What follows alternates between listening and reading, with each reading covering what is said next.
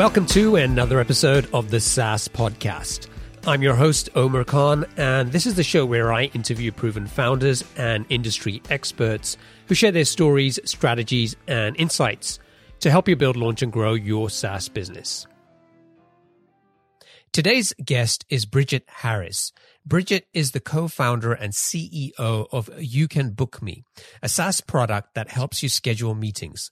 The product was launched in 2011 and today serves tens of thousands of users and handles almost half a million bookings each month.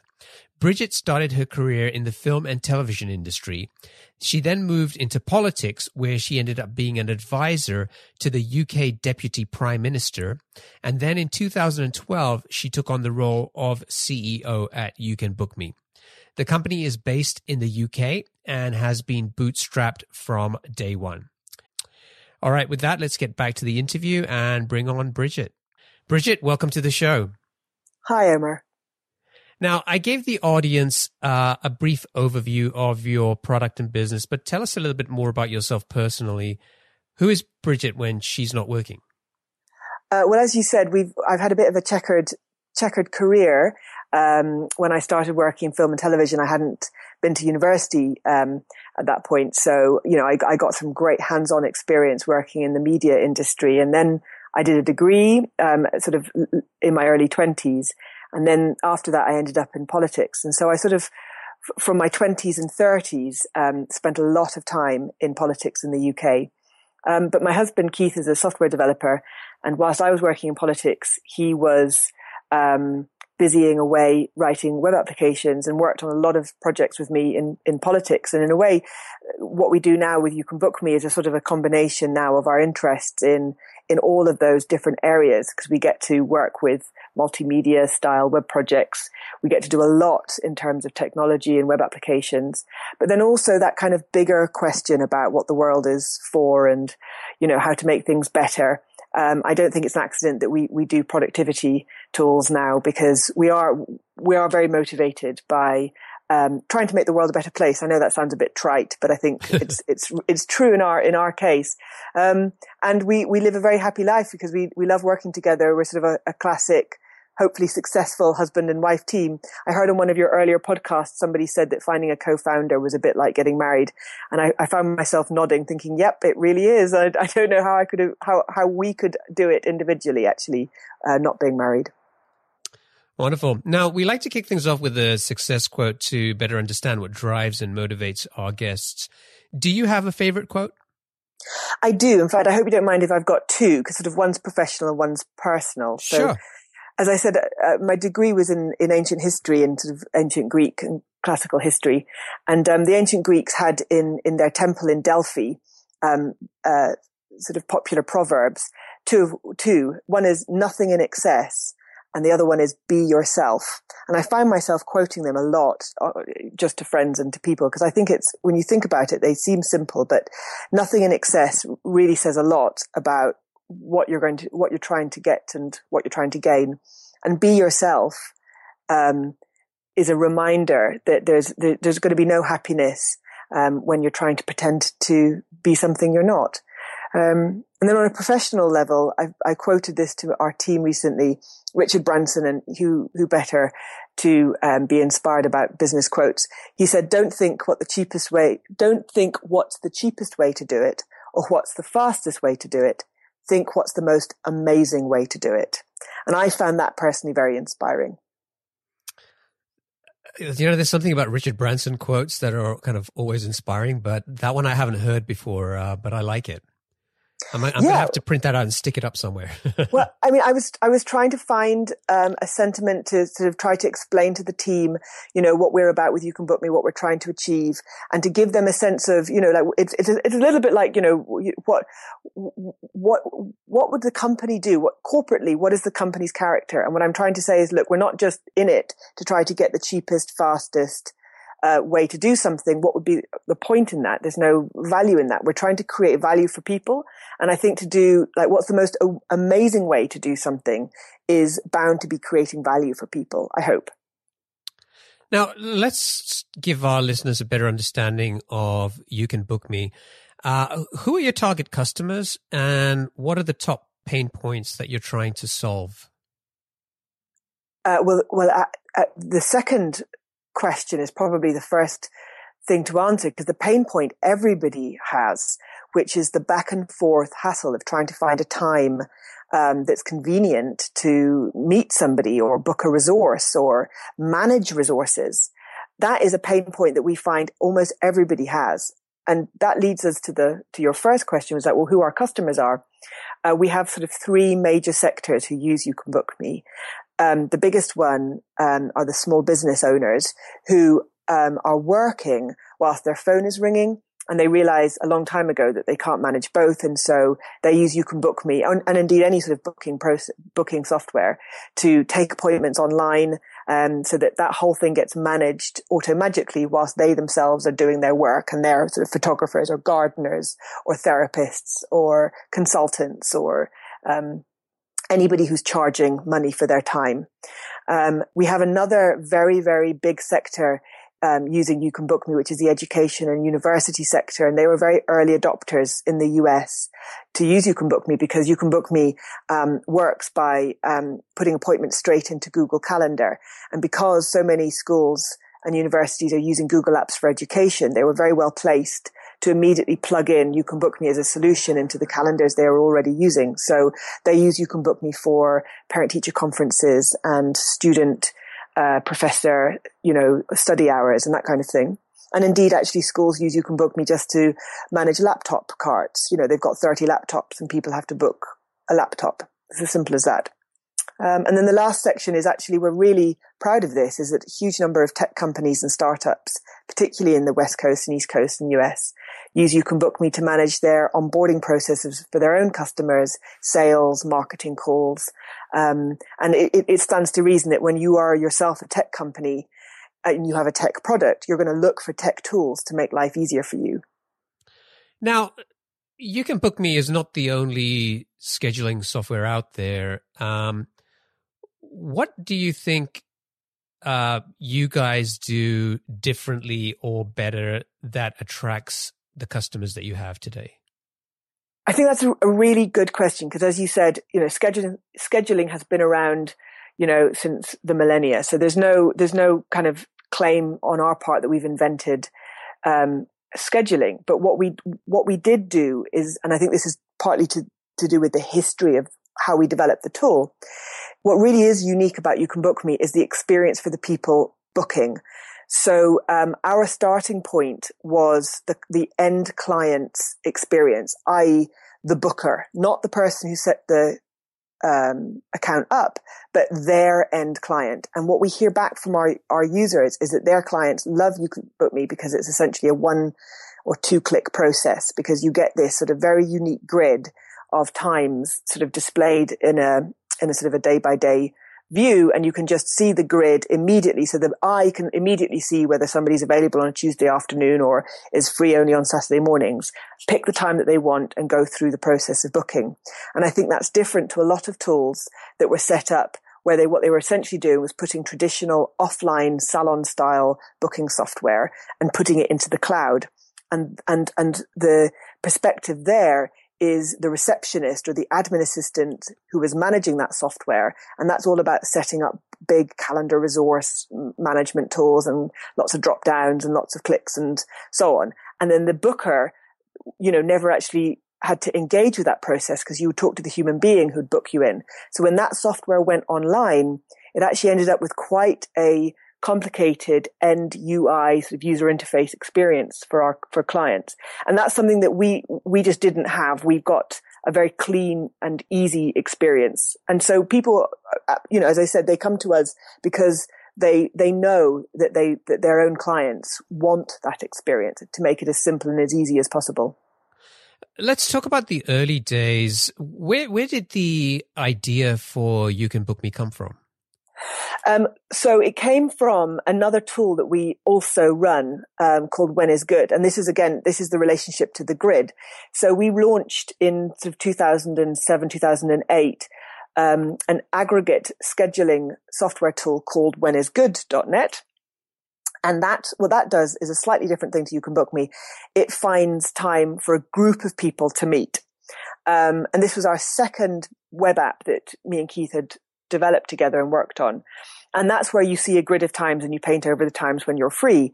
And that's why, um, we developed You Can Book Me because people were using their when is good grids to try to display their personal availability for booking. So when we built You Can Book Me, it was on the back of what we could already see was being used and was a sort of a successful strategy for people. Um, so uh, we we we already had sort of an existing client base and demand for a booking service when we were when we were running When is Good. Okay, got it. Okay, so you have this idea for for this new business. Um, what did you do?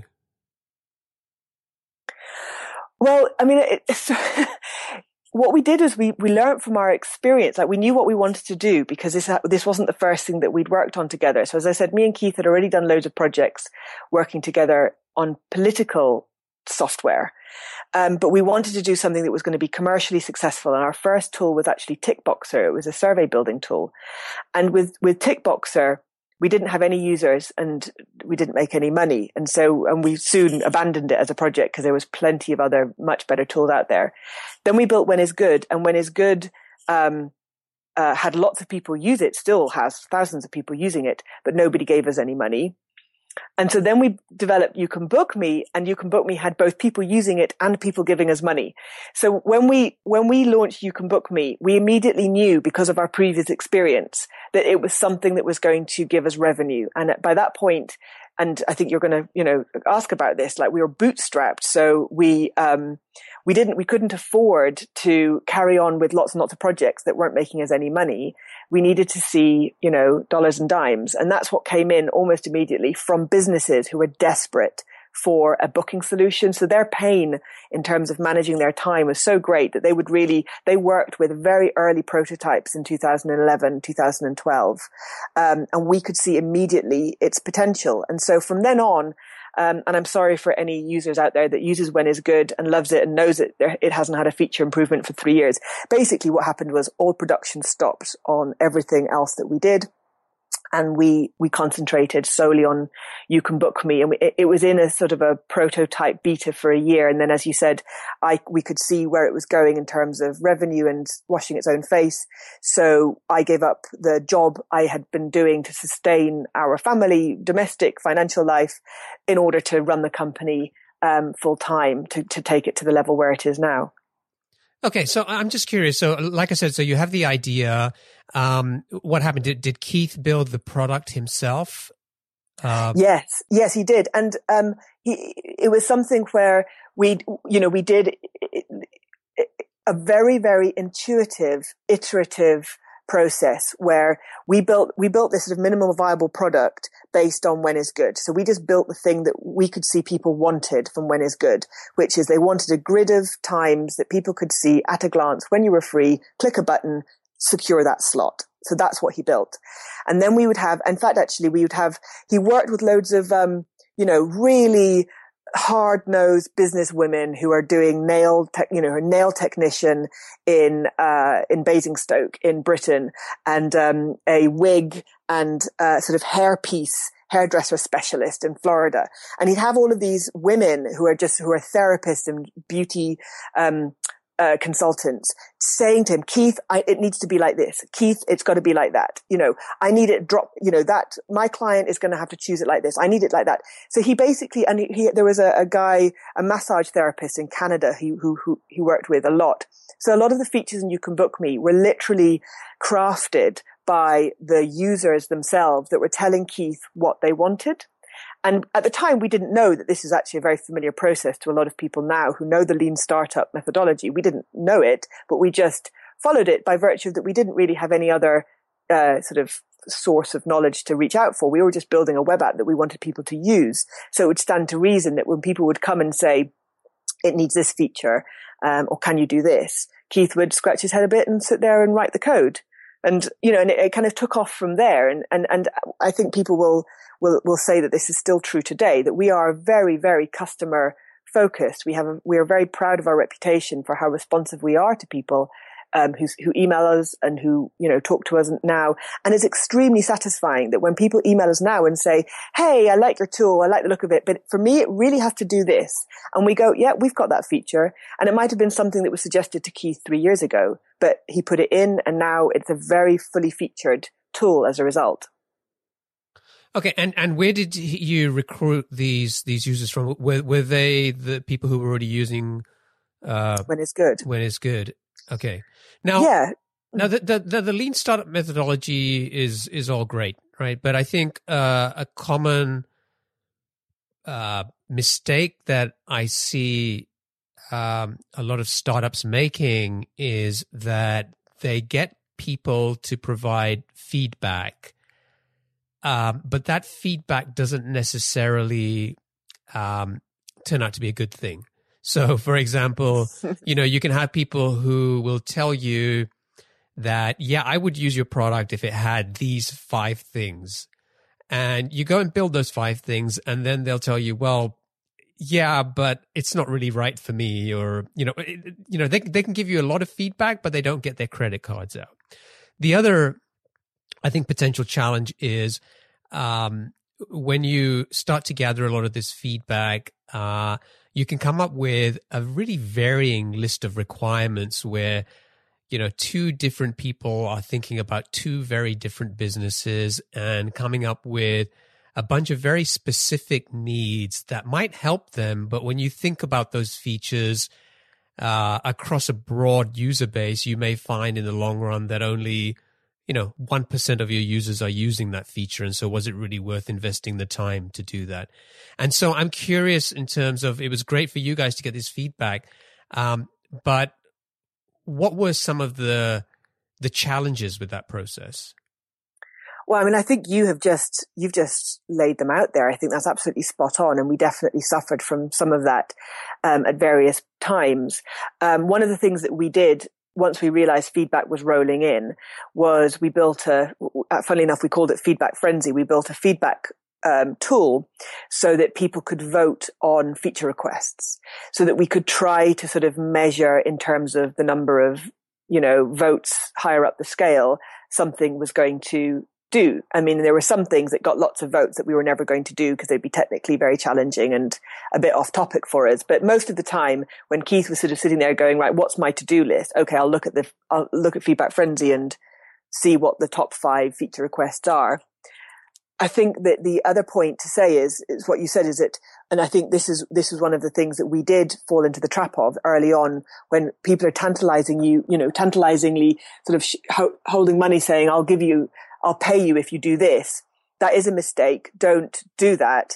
But do talk to paying customers. So the people we listen to are the people who are already paying us, um, who are saying, you know, I love this tool. I want to use it, but I also, it needs to, it needs to work like this for you. And if you think, well, this is a paying user, they're already giving us the dollars and um, if they're going to pay us and they're going to give us the dollars and this is something that they've said and somebody else said it too and it's voted up the, the page, then other people like them who are also going to give us dollars are probably going to need this feature. And I think that that has sort of stand the test of time. As I said, now the people who are using us now are very similar to those who were two or three years ago we were listening to very carefully and it's the same character.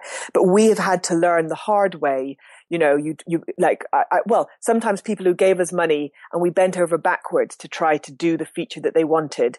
And then at the end of the day, we realized, no, we just, you know, I found myself when I took over in, in, in, in 2012, there was sort of a backlog of things that we had promised people or that we, you know, we, we were trying to do in terms of the product roadmap.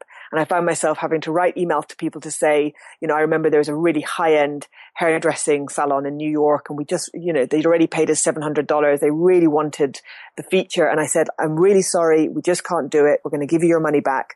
It's not possible. And it, that is very hard when you realize you've reached a line with customers and your priorities for your product or service is not going to satisfy them. But equally, you find sometimes with those conversations, they will come back and they'll go, okay, fair play.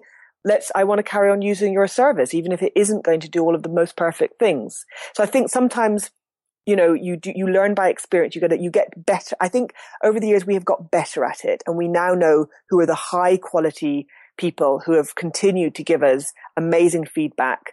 Um, so there's a there's a golf instructor in um, in in California.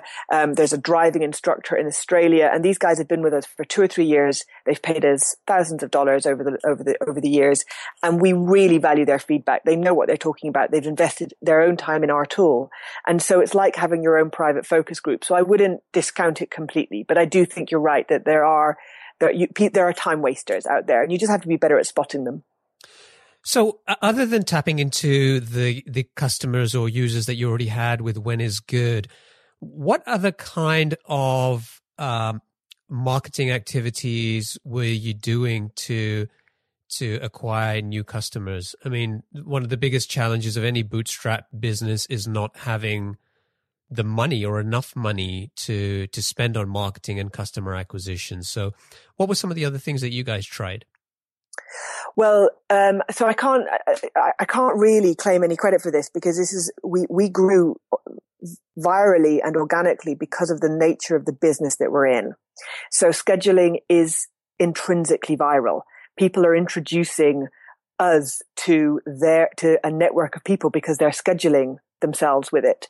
So the thing that we did with You Can Book Me is that for everybody who, because it's a freemium uh, tool, um, on the page when you book somebody, there's an orange button that says get your free account, you know, powered for free by You Can Book Me. There's a sort of a viral marketing button on that page. And that's the only thing we did to help grow um, awareness of the tool. And essentially the, the, the nature of, of the problem that we're solving did the rest of the work. So uh, it stands to reason, you know. So, for example, in Canada, in Edmonton, Edmonton Public School Board uses You Can Book Me. Over the lifetime of them using us, they've processed forty thousand bookings, and it, and they we give the tool away for free to public schools in the US and Canada. And so those 40,000 bookings are full of people, small businesses who have the same problem. We're introduced to the tool that way. And now we have a paintball center in Edmonton using us. There's a dog grooming uh, uh, shop that uses, you know, so small businesses in Edmonton that are the lifeblood of our revenue streams, they were introduced to us through um, people using You Can Book Me for free. So I'm not sure, you know, the lesson there is partly that those viral loops really do work. Referrals and trust in the product because somebody else has used it. Those are, those are the things that I think, um, have worked the best for us. Well, have, have been the only things we've done. And, and do you, did you kind of have that that sort of um, the virality in mind when you were um, trying to acquire customers? For example, you mentioned you know some some larger businesses using your product and um, scheduling a large volume of meetings. Was that in your mind, or was that something that you sort of discovered in hindsight that if we have these larger customers using our product or we go after them, they're going to they're going to have a bigger volume of meetings to schedule and that's going to help us reach more people through the product through this viral loop or, or was that something you discovered along the way no we it was definitely deliberate so the the first thing was that one of my favorite web tools other than you can book me obviously is Weebly. Weebly.com It's a free website builder and I loved Weebly um, from as soon as they launched. And um, they have exactly the same model where you get a free Weebly website, but you have to you carry the free Weebly banner. So when we launched You Can Book Me, you know, our, our, our sort of business strategy was do what Weebly do because it's a great model. So that was the, it was, it was very deliberate in the sense we knew that's, that was going to help us grow. And then, um, our early adopters, our early educational adopters, when, when we realized that schools had this major problem of parent teacher conferences and how to manage it, um, we decided to give away the features that they needed to set those up for free in return for continuing to carry the button. So um, the not-for-profit package on You Can Book Me, if you have it, you still have to carry the the marketing button. And it was absolutely deliberate because it was a great way of exposing that our marketing button to hundreds of people. I mean, interestingly, you know, we have these massive companies use You Can Book Me, um, but if it's an internal tool or you know, if it if they've embedded it quite often you can actually use a You Can Book Me product and you can effectively white label it. So people don't need to know that you're using You Can Book Me. So if you pay us, then you get to use a tool which is largely unbranded. So that doesn't actually help us very much, or that gives us, that might return one or two people a month maybe in referrals. But the schools and the people are, are, huge base of people who use You Can Book Me for free. They are our marketing channel because they are carrying our advertising. Looking back at those early days, what do you think was one of the biggest mistakes that you made? Well, I think I've already talked about it a little bit. I think we definitely got distracted by side projects, um, you know, thinking that, you know, going off on some tangent, thinking that we could produce a feature for somebody just because they'd given us some money. Um, and I think that, uh, because we were scrapping around a lot. You know, you're hustling a lot for what you're trying to achieve within the means. And so for the first couple of years, when it's good and you can book me, didn't make any money. So it was very hard to justify me and Keith giving up full time jobs in order to sort of develop them. So we, we did get distracted. We built web applications we should never have built. Um, you know, we, we got, um, flattered into, uh, various things when people, you know, we got, um, TechCrunch's Mike Butcher approached us and said, Oh, I really want to do something on, uh, da- um, it was called Dance Card. It was a project to do with conference app scheduling. And it was a really good idea and it was an interesting experience. It was a massive distraction, but we sort of thought, Oh, you know, look, Mike Butcher and we, we, we've got to, you know, we have to, we can't say no. And actually, you know, looking back, we should have focused much more in a much more laser like way much earlier. As I said before, as soon as we realized that you can book me was going to make us money and that this was going to carry us to the point that we are now, we could have brought that forward by at least a year if we hadn't just messed about on side projects. I've got now, other mistakes as well if you want to hear them. yeah, let's hear another one. Um, another one was um, uh, we spent we wasted money on consultants, which is a very um, sensitive topic because it, the whole community does rely on a big network of people who are willing to sell services. Um, and I think that we, when you can't hire people, you um, and it depends on actually. It also really matters who your co-founders are. are. So some fabulous startups have a really good designer as a co-founder. So, you know, they, they, tend to be the ones that will make a beautiful front end and make everything look gorgeous. Me and Keith are lots of things, but we are not designers. So we had a big absence at the very beginning of decent graphic design or logos or any kind of branding to speak of. It was essentially, you know, Keith version of web design is white HTML, you know, Arial font. So um, we struggled, and I think we spent too much money on sort of people trying to sell as a dream. And I think you can waste a huge amount of money. It's something that I am much more careful about now with the consultants that we do employ. Um, I take references. I speak to previous clients. I do competitive um, bids for the work that I'm asking people to do. Um, and I'm very brutal with the consultants that I do employ when they're not, when I'm not happy with their work. Because I think at the beginning I was sort of so grateful, you know, if we'd borrowed a bit of money and we could spend four or five thousand pounds, it was a massive amount of money for us. And people tell you that they're going to give you this service for 700 pounds. Sorry, I'm saying sterling, but you know what I'm talking about, you know, thousand dollars a day. Um, you get so bowled over by how expensive they are. You think that they're going to do great work. And I think it's actually, it wasted a lot of money and time, time probably more than, than money, um, on us thinking that consultants were going to bring in a solution for us. Um, and I think that the, the other one, which again, I sort of look back on and think is probably a result of being bootstrapped. We didn't have enough outside people coming and talking to us to say, this is happening. So we have an internal, uh, sort of, uh, uh, catchphrase in our team, which is this is happening because our growth is you know, really, we, we grow sort of 100% every six months in terms of the volume of the tool. It's very hard to believe it. And I think, again, when you're earning buttons every month, two or three years ago, we were sort of 500 dollars a month.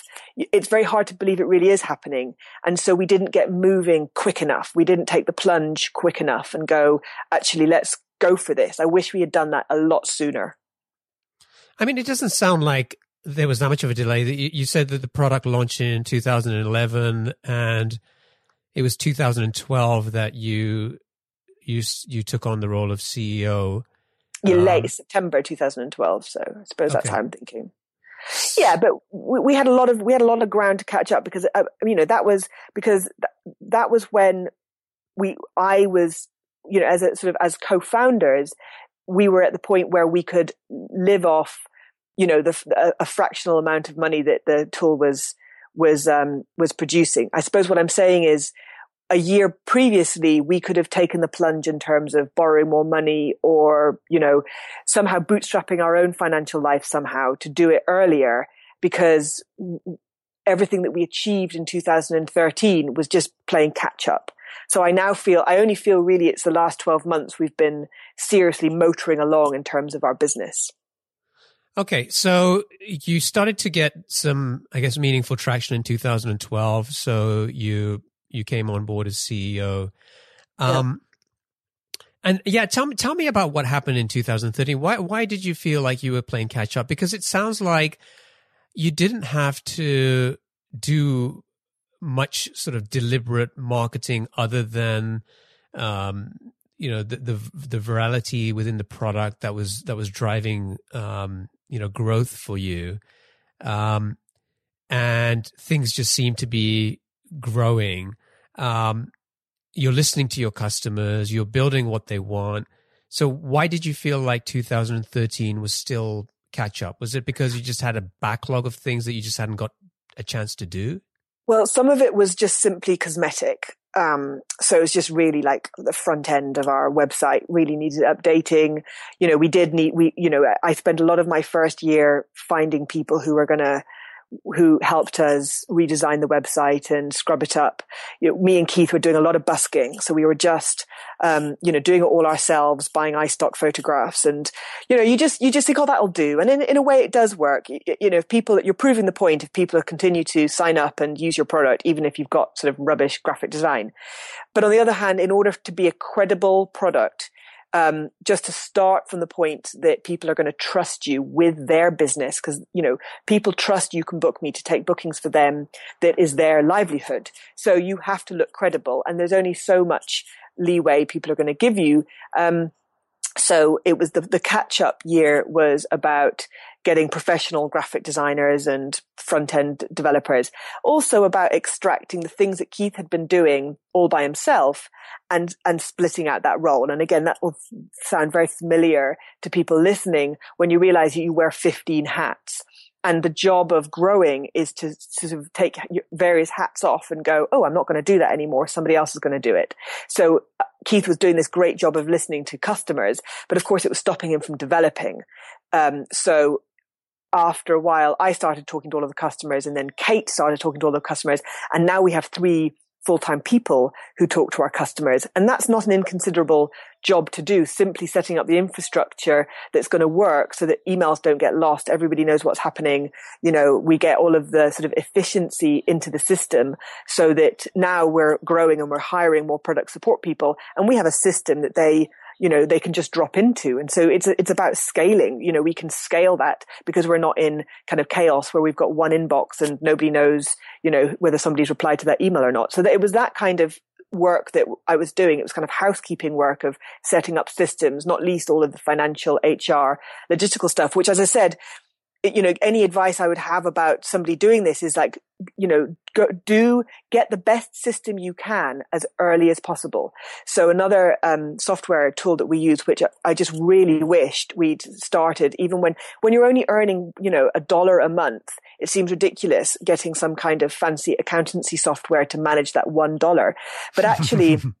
well, and, and, and we didn't, but in 2013, we realized that our turnover and our costs we're getting to the point where our management accounts, you really start to look at things like profit and loss. And I never had cared about my balance sheet or profit and loss when it's just four buttons on a table. But once you start to realize that, you know, you, all of this is really important, you need a proper system.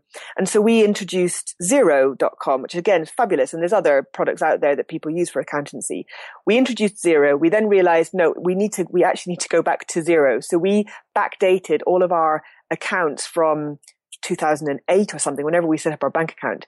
And we put it all into Xero. So we then had five years worth of management accounts in a system that could give us you know, at a click a button reporting. It was amazing. It was transformational. The kind of um, ability to scale and manage the growth that was happening in 2013 simply by virtue of the fact that all our invoices, our VAT, you know, our sales tax type returns were all happening automatically because of Xero. Xero was like hiring a financial director for our company because it just did, it just did all of the heavy lifting. So we were integrating all of the tools that we now take for granted in 2015, we were integrating them in 2013 and just basically setting up the shop. And I suppose, okay, maybe I'm being unfair on myself, but I think that in 2011, when we were doing When is Good, you know, when we were figuring all of that out, I wish that I had just been more professional earlier and set it all up as even if it was like a mini baby business, even though it feels ridiculous, actually, if you're ambitious and you think it's going to scale and you think it's going to work, there is no harm in getting all your systems in place at a small scale, um, so that, that you can then just watch them grow without any further effort. Yeah, I'm. Yeah, I think that's a good, really good point. Now, I want to talk about the the current business and and kind of where you are today. But before we do that, there was something that you said that I think is a really important point about trying to perfect the design and the look of the product. And you know, I I think a lot of us get caught up in that and and you know, I'm I'm just as guilty as anyone and having come from with my background, I think, you know, uh, I've worked in environments where we obsess over pixels right? Yeah. And and have meetings about that pixel. Um, and so so having, I, I remember f- the first time I looked at You Can Book Me, uh, I guess a you know a couple of years ago, and I saw the booking calendar, which which at the time just looked like you know sort of a, a sort of a raw HTML table, which I assume was kind of Keith's design. Right. Um, you know, but the point was you know, it may not look like the most sexiest kind of a user experience, but it was still working and you were still solving a problem for people and they were still able to sort of use the tool to help them in their daily lives. And as a result, the product was growing. Whereas I think a lot of other people may have said, well, maybe we shouldn't even release the product until it looks much better. Right. And I think that's a really important lesson. Uh, do you know what? I think you could write entire books, sort of shelves of books on this topic because I think you're absolutely right. I would love, I would love it if you can. I mean, I, I, I, I find it painful when I see formatting that isn't right or anything else. But your people have an extremely high tolerance for stuff that you and I would wince at. They wouldn't even notice because as you say, the solution that you're offering is so important to them. I also think that in web design worlds, you can get so wrapped up because you know so much about it, but your average web user doesn't know uh, as much about it. Um, we have benefited, I think, in probably the things to look for more is functionality. So what we're trying to focus on more now is UI is so it, people do notice if the save button isn't where they think it should be or the drop down isn't where they think it should be. And that's what bothers them. And, and that's what makes them angry when the tool actually causes them stress. So a lot of work we've done recently has been trying to improve our UI and trying to make the user journey easier for people to set stuff up. But I absolutely agree with you. And, you know, as I said, in 2012, there was just me and Keith. We didn't have a third. We should have had a third co-founder. Um, who cared all about this stuff and wanted to do it and wanted to, you know, develop that side of it. We didn't. So our, our, our response was, and you can Google, you can book me and find him. Rocket Boy is an iStock photograph. We got into such a kind of sort of hair tearing out moment where we just thought, we just can't do it. We can't, we, we can't design this. Keith put the whole thing into Bootstrap, which is a great, um, Twitter platform. You know, it's a platform built by Twitter for um, websites. We put, you can book me into Bootstrap. And then we bought this massive, great big image of a boy with a rocket strapped to him and we just stuck it on our front page and said you can book me.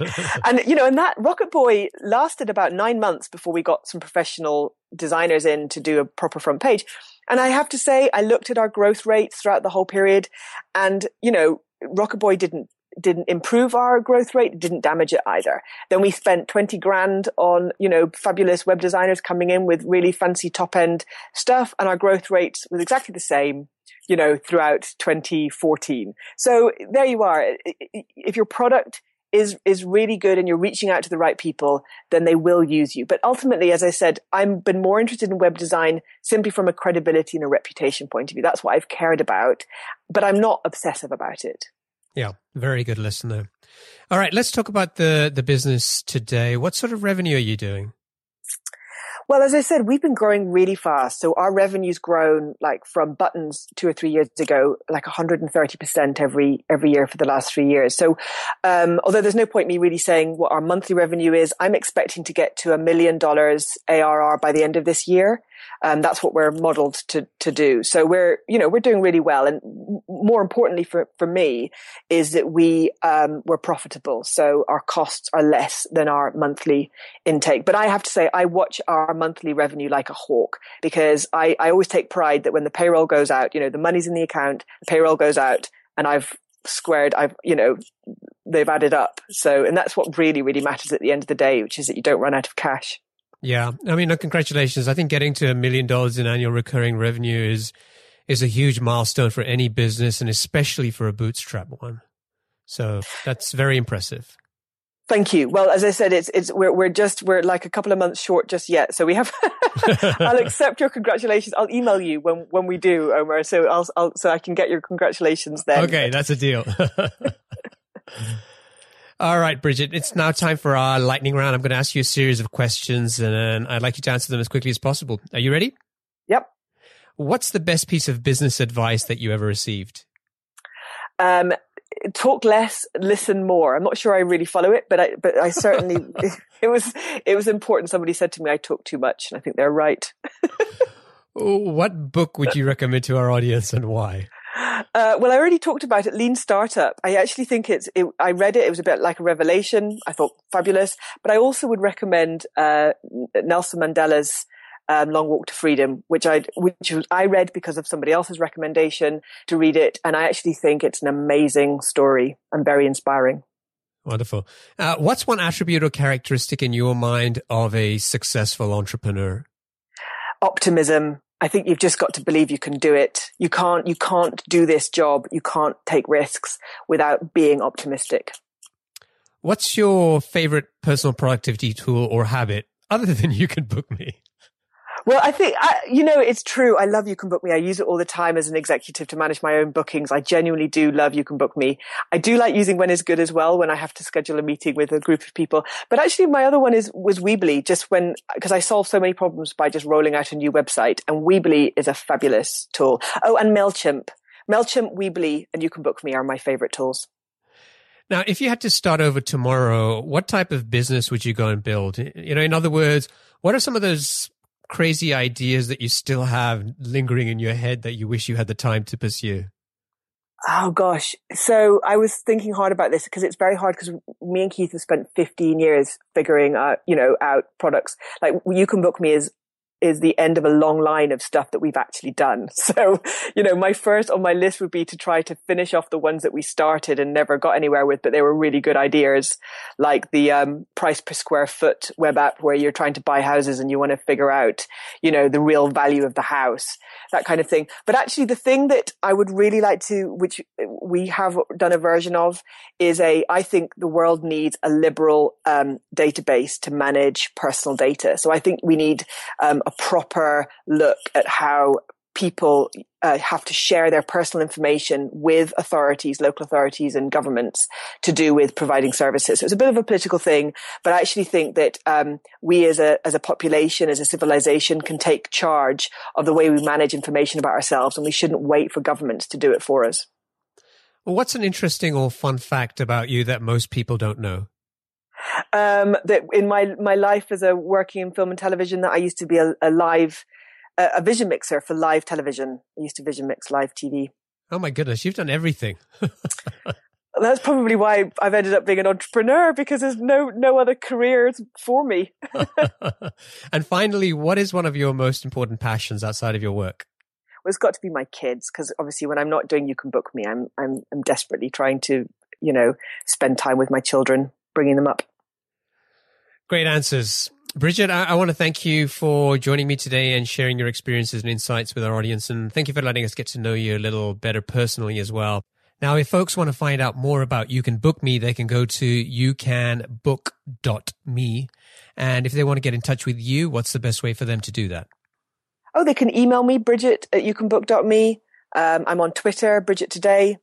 Um, uh, just email the team if you want to get in touch. I'd love to talk to people who've heard this interview and they've got questions. Wonderful. Bridget, thanks again. I wish you continued success and I will definitely be looking forward to that email when you officially hit a million dollars. I promise I will. I'll email you. Thank you, Omer. Take care. Bye. Bye.